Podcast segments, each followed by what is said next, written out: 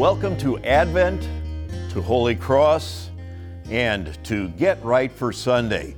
The word at Holy Cross this Advent is anticipation. This podcast is designed to get you and me into God's Word for this Sunday and beyond. But about Sunday, I've got questions. This Sunday's Gospel is a story from Palm Sunday, from Lent. Aren't we preparing ourselves for Christmas? Why a story from the week Jesus died? And how does a story from Lent help us anticipate Christmas? Pastor Wright and Vicar Leeper, help us out.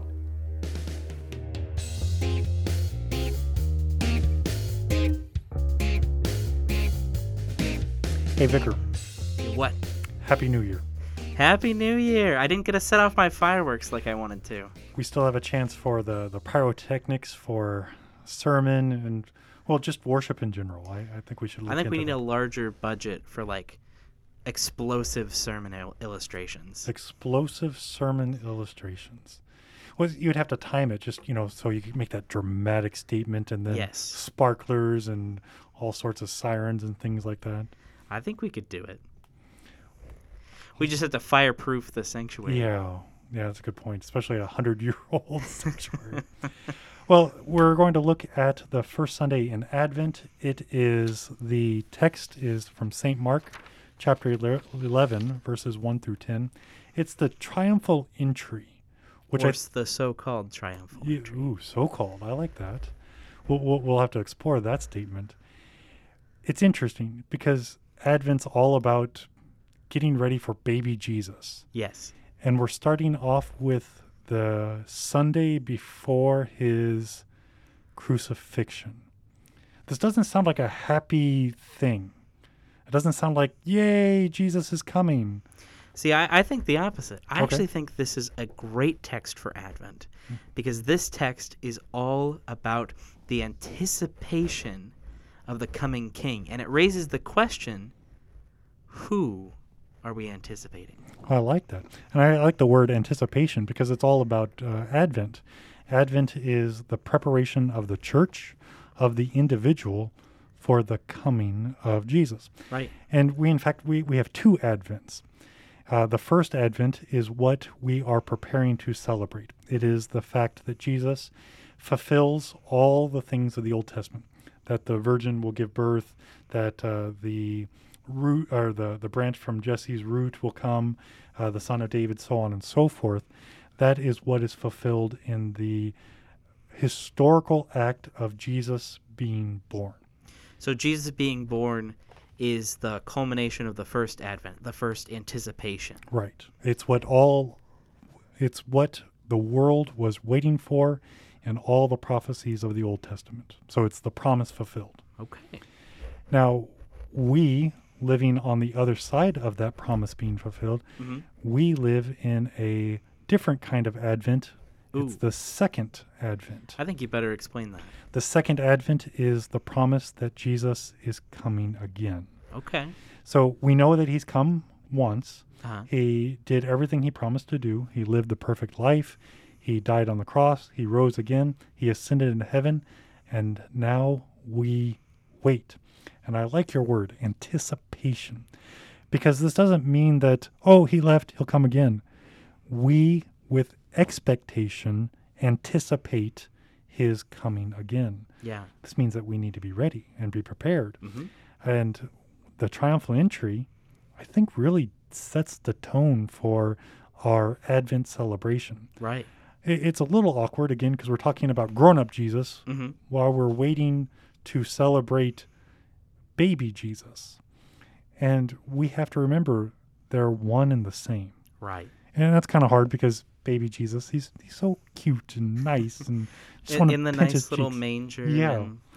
The clean manger. I always like that. It's the clean manger. Well, and just a reminder, a manger is a feeding trough. Yeah. I don't know if any of you guys grew up on a farm. I didn't, which is why visiting one, it was so jarring to see, oh, this is how animals actually live. Yeah. And so Jesus in his first advent is breaking into our time, our space, taking on our flesh. I kind of like that. It sounds kind of science fiction-y, the way you say that. It does. And it's the idea that our reality mm-hmm. is so much bigger and different than what we think it is, because in God, in Jesus, we're actually connected to the supernatural. Oh. And the whole idea of breaking into time, space, and flesh, it becomes mystical. Right. In a good way, not just, it's something that we don't know, don't understand, and it is beyond comprehension mm-hmm. as we participate in this revealed thing, event. It historically really happened.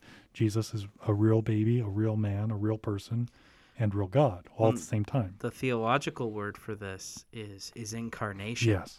That the God of the universe, the God outside of time, the God who is in spirit, became flesh, became a finite human being that we could see, touch, and hear, and came at a specific time, about 2,000 years ago. Right.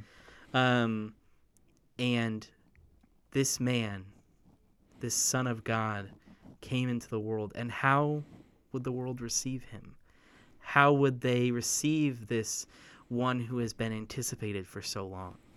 That's a great question, because you would think the Old Testament again and again and again and again, the Messiah is coming. We're waiting for the true salvation promised in God's Christ. Mm-hmm.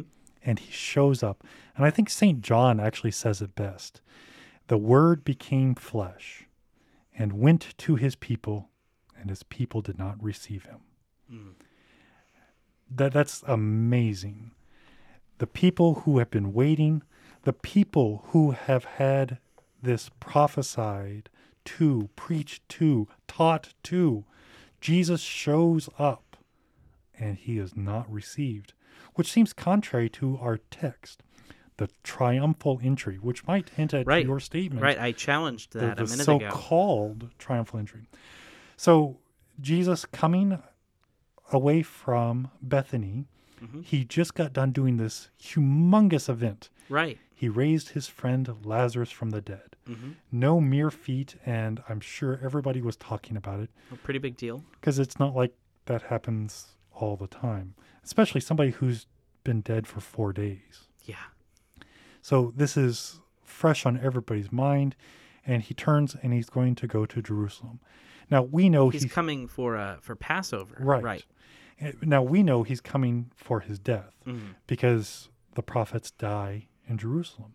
And Jesus, being the prophet, has to die in the holy city. Well, he actually dies outside, but he's coming to his city. He made it pretty clear to his disciples, too, that he would die there. Yeah.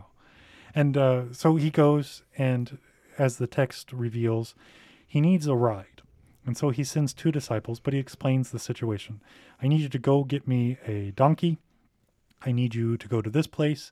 They'll be tied up, and just untie him and bring him here. And if anybody asks, what are you doing? Just say, the master has need of the donkey. Disciples go. It's believed St. Peter's one of them. And the owner comes out. What are you doing with my donkey? Well, the master has need of it. And the owner simply says, okay. And I think that's interesting because, again, we're coming off this huge miracle that everybody's talking about. And there's a lot of debate, like, is Jesus, like, supernaturally seeing this donkey? Has he prearranged this? Is this a discussion, an arrangement, or is, does this, guy just take it on faith and trust? What's going on here? And really, truly, we don't entirely know. Right. And I think it's a little of yes. Mm-hmm. Jesus does know what's going to happen. He does see into the future, so to speak, because he's God of God. And it's also the idea that he's in control. Does this mean that he set this up, beforehand? No, he just knows what's going to happen. And this really kind of shows his supernatural knowledge. Mm-hmm. And it's not a parlor trick. It's not a neat gimmick. What level of Uber is this that you can summon like donkey colts at will? Yeah.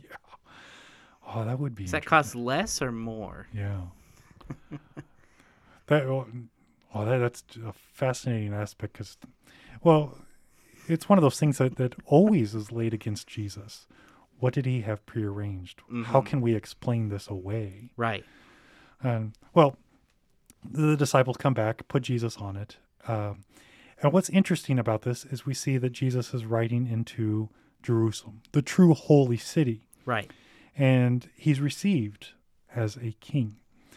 Now, I'm going to paint a picture. So, dear listener, whatever you're doing, close your eyes unless you're driving. Yeah.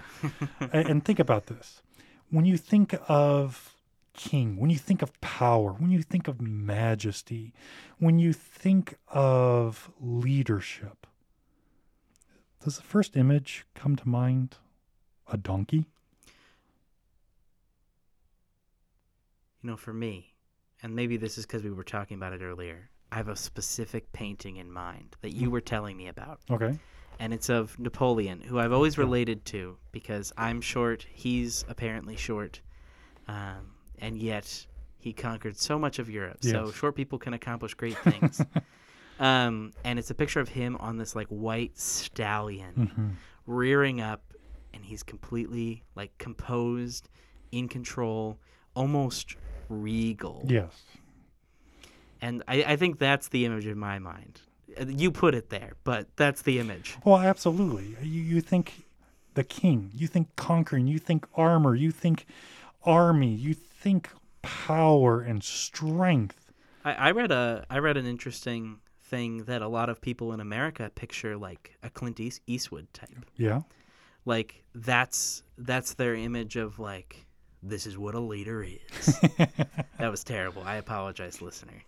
Well, at least you didn't try a John Wayne. But exactly. So you got this king coming in, and he's riding a donkey. And with this, when the disciples put Jesus on, they put their robes, they try to dress the donkey up. And the crowds, they recognize this isn't just a mere person riding a donkey. Mm-hmm. And they, in their response, and those who went before and those who followed, we got two groups, crowds. Those following from Bethany, right, from the miracle Jesus just got off of, to the large collection of Jewish people who are gathered for Passover in Jerusalem. Yeah. As Jesus is walking, they shout. Mm-hmm. And to quote the last two verses, Hosanna, blessed is he who comes in the name of the Lord. Blessed is he who comes of our father David. Hosanna in the highest.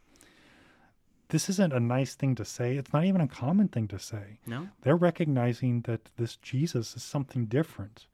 And they do recognize and receive him as king, as prophet. And that's key. They recognize him as king. They recognize him as a prophet. Right. They recognize him as in the line of David. Mm-hmm.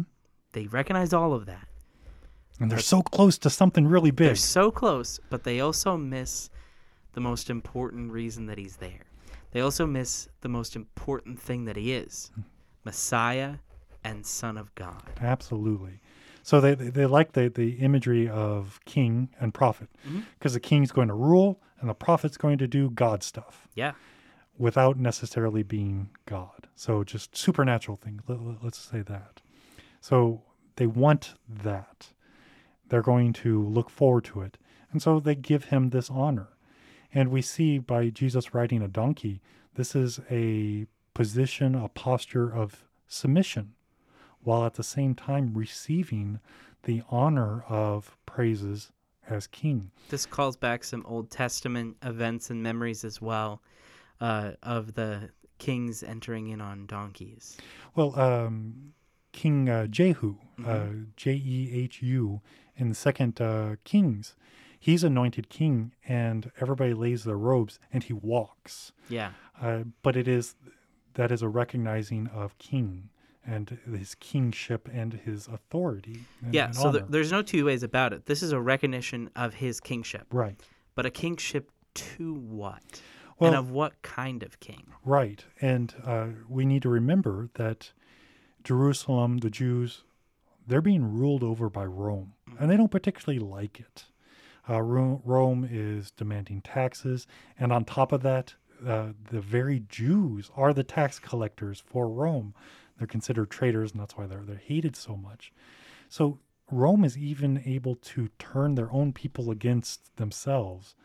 And so when you have a king coming in, maybe this is the one who's going to show Rome what's what. Yeah. We're finally going to get our what we deserve, and we deserve to rule over you. We finally have someone who is going to come with the power of God. I mean, after all, he's done these humongous miracles. He's raising people from the dead. Of course, God must really like this guy. Here's our chance. The closest Israel's gotten to a prophet king before was King David, who was anointed by God and was also king. So many of the other Israelites' kings were terrible. Yes. So many of the other prophets of Israel were rejected. But this Jesus comes in, and they're like, this guy's the total package. Yeah. He's the chance here for us to overthrow these rulers, for us to kind of run this political revolution and get our city and our country back. And in hoping for that, they completely miss the bigger picture. Completely. And I think this is important. Right. Because this helps us understand the apparent 180 that they make from Palm Sunday to Good Friday. Yeah. Because I always thought that was hard. Like, how do these people who like are so accepting of Jesus and so excited to see him on Sunday, how are they shouting crucify him on what, Thursday? Thursday, Friday. And the answer is they never quite saw him for who he was. They wanted a king who would overthrow the Roman rule. And when they saw Jesus subjugated to the Roman governor Pilate, put under him, clearly not victorious, they realized that he wasn't who they thought he was. Yep. Where's my king? Where's the army? How are we going to overthrow Rome? Right. If you can't even stand up to this weak governor. And the Clint Eastwood savior has clearly failed. He's completely lost. He's been captured by the enemies. Yeah. And this is not the type of leader that they want, not the type of leader we often want. Well, and I think that's the great point, especially for this text, and especially as we prepare for Advent, because we have a question that is kind of floating on the fringe of this. Who is this Jesus, and is this the Jesus you want to come? Ooh, yeah, that's a big question. Because I get it. I want a Jesus who is powerful, strong, doesn't take anything from anybody. Who fights for me. Exactly. You know, I feel like the as I look around at a lot of other people right now, what they really want is someone to like fight for them. Right. To like do the dirty work that we can't do and take down our enemies and punch them in the jaw. Yeah, the true champion that is not afraid of anybody and can beat everybody up, and it's violent, and it's power, and it's strength in its pure, raw form. And this is just not who Jesus is. Right. Jesus is not Clint Eastwood. No. Come to destroy our enemies. And one of the things that I like is when we look at the Jesus who's promised in the Old Testament, obviously these Jews are very disappointed. They got the excitement, finally the king. Oh, not that king. What do we look forward to? Or what are we looking in Jesus? You know, are we looking for the hipster Jesus who is always smiling and laughing and is in a good mood that we want to sit and have beer with?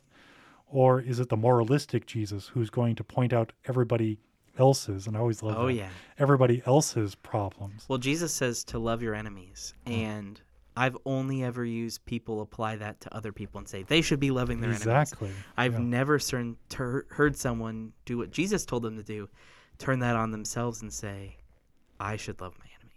Right. And with this, it's a very humbling and truly the whole use of the law as mirror. Right. It shows us that we too often want to impose ourselves upon Jesus. We think Jesus should act like this, do this, be like this. And I'm always, always shocked that many times when I'm reading the Bible or even praying, I am shocked at how many things God likes that I like, and how many things that I dislike that God also dislikes. I find that kind of interesting and a little eerie. Well, and maybe that's a sign that you're reading yourself into the text, and that's what we have to watch out for. you know, with this Advent season coming up, this is a great time to turn back to your Bibles, especially the Gospels, and read them, letting go of some of the lenses you often have, letting go of this picture of who Jesus might be and who he is in our heads, and looking at the Jesus that actually came, and not being afraid to not explain everything away. Right, absolutely. Because Jesus coming is difficult. Mm-hmm. It's not always what we want. I mean, let's take a look at, Jesus comes in, he's accepted as this king, and within a few days he will be crowned king with a crown of thorns. Mm-hmm. As the sign above his head reads, King of the Jews, and he reigns from a cross. Right. Suffering, dying in complete and utter total weakness, to give us full salvation and forgiveness of sins. Well, and I think that imagery of weakness, he's riding a donkey. Oh, yeah. And donkeys are cheap. They're easy. You can find them anywhere and everywhere, and not in the modern sense, but they were anywhere and everywhere. Mm-hmm. To find a horse, to find a camel, to find something that was big and mighty, well, that was expensive, a lot more care, and so on and so forth. But this idea of weakness. On the cross that our Lord reigns from, there is his full power and might. Yes. Conquering your sin, my sin, your death, my death, your hell, my hell.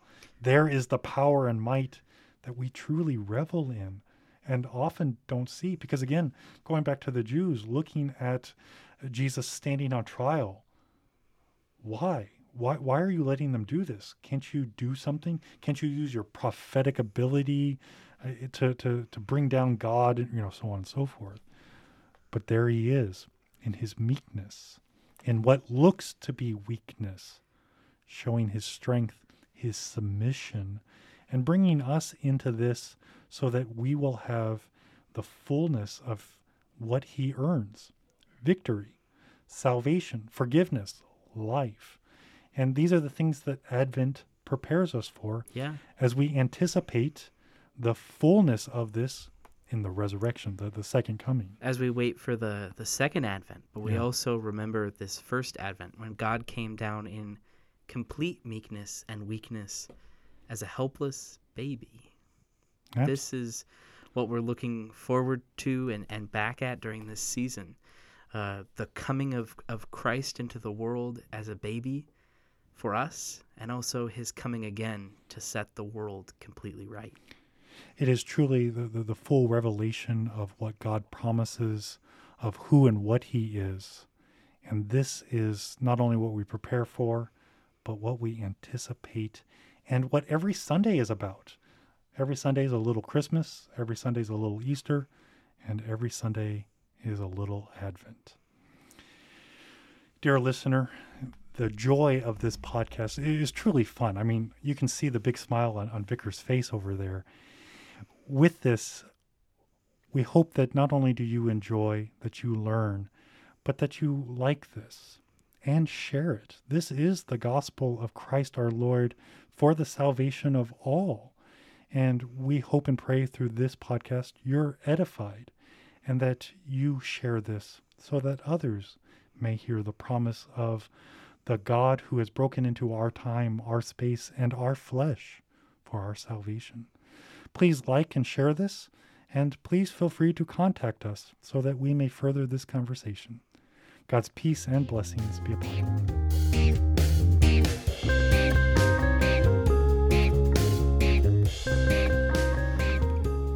Pastor and Vicar, thanks for answering my questions. Do you have more questions? Feel free to contact Pastor Wright and Vicar Leeper at getrightforsunday@gmail.com. We hope this has helped you prepare for Sunday and beyond.